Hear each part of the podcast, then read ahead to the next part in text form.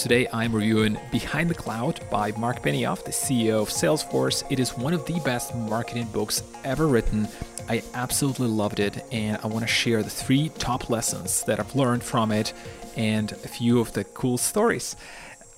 It will be applicable to pretty much anybody who runs their business. Why? Because it really makes you think about your brand. It makes you think about your message, about your purpose, and how could you do things differently compared to everybody else. Because if you're doing the same thing that everybody else is doing, you're you're doing the same thing as your competitors, you're gonna get the same results. And if you're trying to outbid people on Google Ads or on Facebook, that's just not going to work. Like that just doesn't really work. And Every company can really benefit from awesome market positioning, delighting their customers, building a strong company culture, and Marc really provides incredible examples. How could you emulate that? Not necessarily copy, but just take some of the inspiration from it. Before we jump into the lessons, the quick story. Uh, for those who don't know, Marc Benioff was he left Oracle in July 1999. He was working there full time.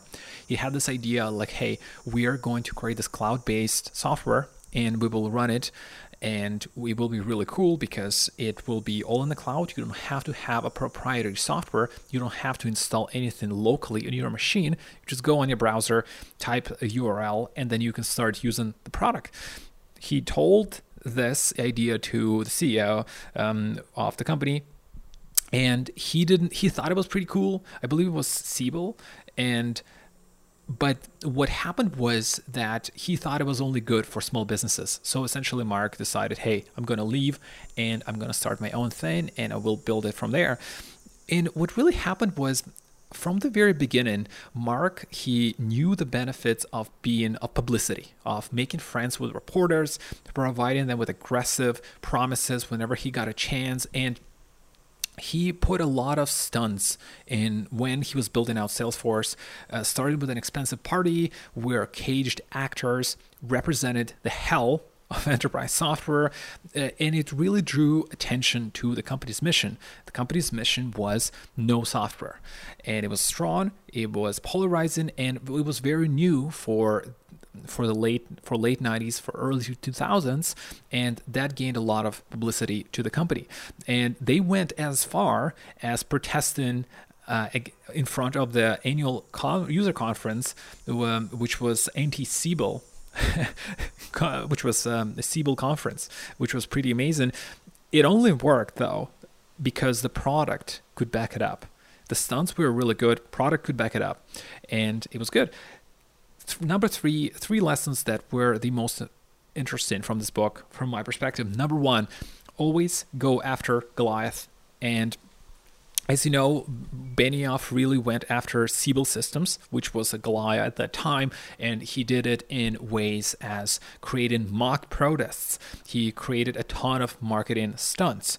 And and they executed really well. They developed tactics, they executed very strong events and public relations strategy.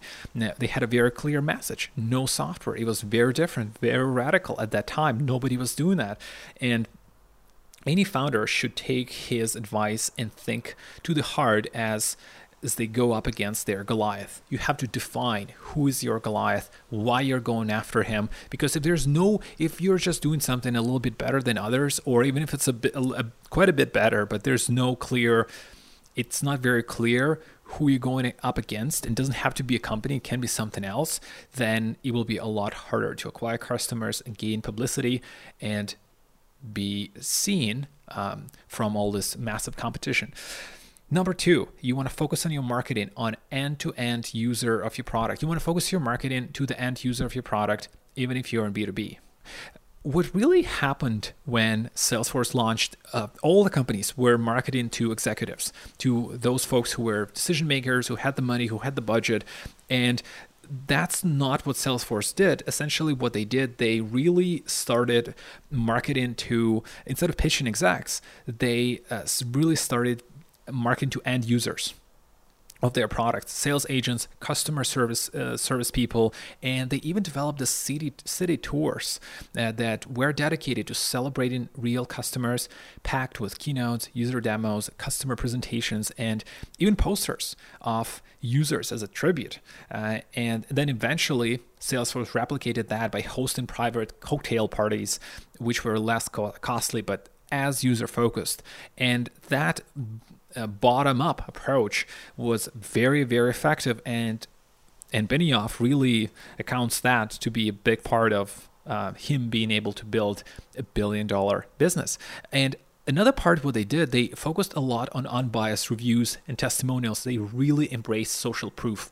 Uh, so things that that are coming from the users, coming from individuals that are published in the news, and the ones that are really just not it's not like the marketer writes a case study it puts it up everybody knows marketers write case studies Benioff really focused on, hey, we're just gonna take the reviews, think of it as Amazon reviews, and put it up and make it as authentic as possible. We're not gonna touch it, and it was very, very successful. Lesson number three: always do what's best for the customer, even if it scares you. It might hurt your business. And that's really what the Salesforce did at that time because they talked about no software or end of software. And what they had to do, as an example, they had to embrace this multi-tenancy, multi-tenancy cloud-based model. And what it really meant was that users could use software right from Salesforce servers, but they still worked with their own data. It's like kind of like everyone in an apartment building that pays cleaning fees but still has their own apartment. And you have to remember that cloud computing it became obviously standard but at that time it was super scary. It was 2000 uh, and it allowed salesforce to give all users access to new features and updates simultaneously. It improved experience for everybody when they when they had this multi-tenancy model. And if you look at the cloud based SaaS companies, a lot of them are proclaiming to be SaaS, but they're not true SaaS because not all of them are multi-tenant model. There, a lot of them would say they're SaaS, but they're they're actually on-premise solutions, which means they have software uh, running on their own servers, and, and that's not real SaaS. But anyways, you want to focus on your customer.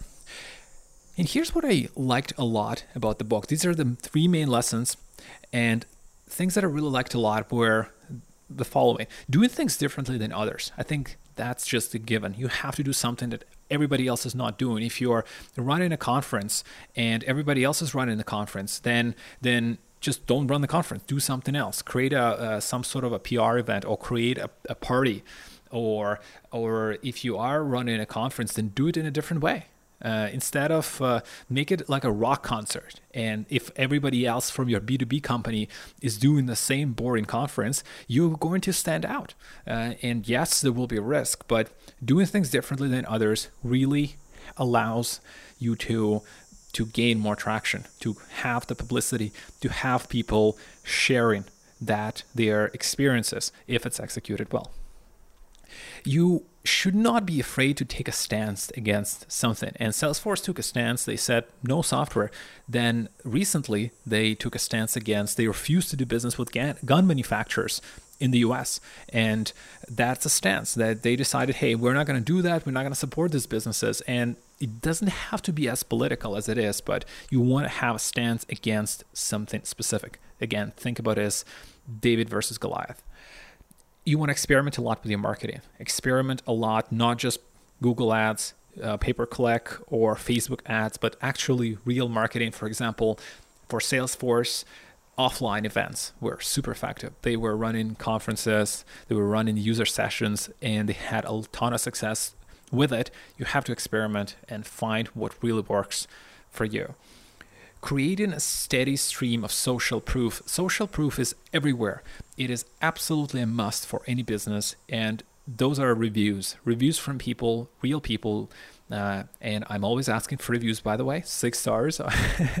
um, but it is true. Like for any business, doesn't matter how many buyers, how many decision makers are in the room reviews will matter. People go on G2 Crowd. They will go on uh, on on you know on any other B2B vendor review website, and they will they will want to know. and the same thing for um, for any any materials that you create or case studies. Um, case studies are not as great because everybody knows marketers write them. So you want to focus on something that is completely authentic, that uses the words from the customer, unedited, untouched. That's how we buy. If you want to buy something, that's how we do it. We go on Amazon and uh, look for reviews and we make a decision. Next one is you want to crush your competitor customers. You want to crush your customers' biggest hesitations. Whatever the thing is that customers like, oh, I'm not sure about that. You want to crush it. And the way that Marc did it, it was super cool. He when they didn't have the office, he would rent the whole suite, the hotel suite, and in a five-star hotel and run meetings there. And not in the client's office, not in the, even in the hotel restaurant, the hotel suite. They at one point they rented the whole castle turned it into the office. That's when they were a startup. And as you know, when you're trying to do business, you don't want to be doing the business with a startup. You want to do a business with something else, with like a bigger uh, company. So that's what Salesforce was doing. They also put their offices next to a major brand like Microsoft and feed it off the halo effect. And this is a this is a PR strategy. They put an office and say, "Hey, we're just right by Microsoft. Come over," and it is very effective. Of course, it worked because it was customers were hesitant to do business with a cloud computing startup back in 2000 when everybody was on pre- using on-premise software uh, and this is how they overcome it you want to nail your market positioning and always ask yourself what's my message? What am i trying to communicate to to my market? Position yourself as the leader or against the leader in your industry and the last one, and as always, a very important one, is delighting your customers. Making and Salesforce always does it. They make minor upgrades every week. They unveil major features every three to four months, uh, and they brand them according to the seasons and fashion industry, as fashion industry does. They they do a lot of these things. They work extremely extremely well. So these are the three lessons, and some other points why I like this book a lot. I think this is one of the best branded books, marketing books written uh, with great stories from Marc Benioff, the CEO of Salesforce. I hope you guys liked it, this episode, and found some value. I would recommend you to check out the whole book. And if you did, you can go on Apple Podcasts, leave a review. That would be very much appreciated or you can share some thoughts with me on LinkedIn. Just drop me a message or send a connect invite. And what book do you want me to review next? Let me know. I'd love to hear from you guys. But otherwise, have a great one, and I will see you in the next episode.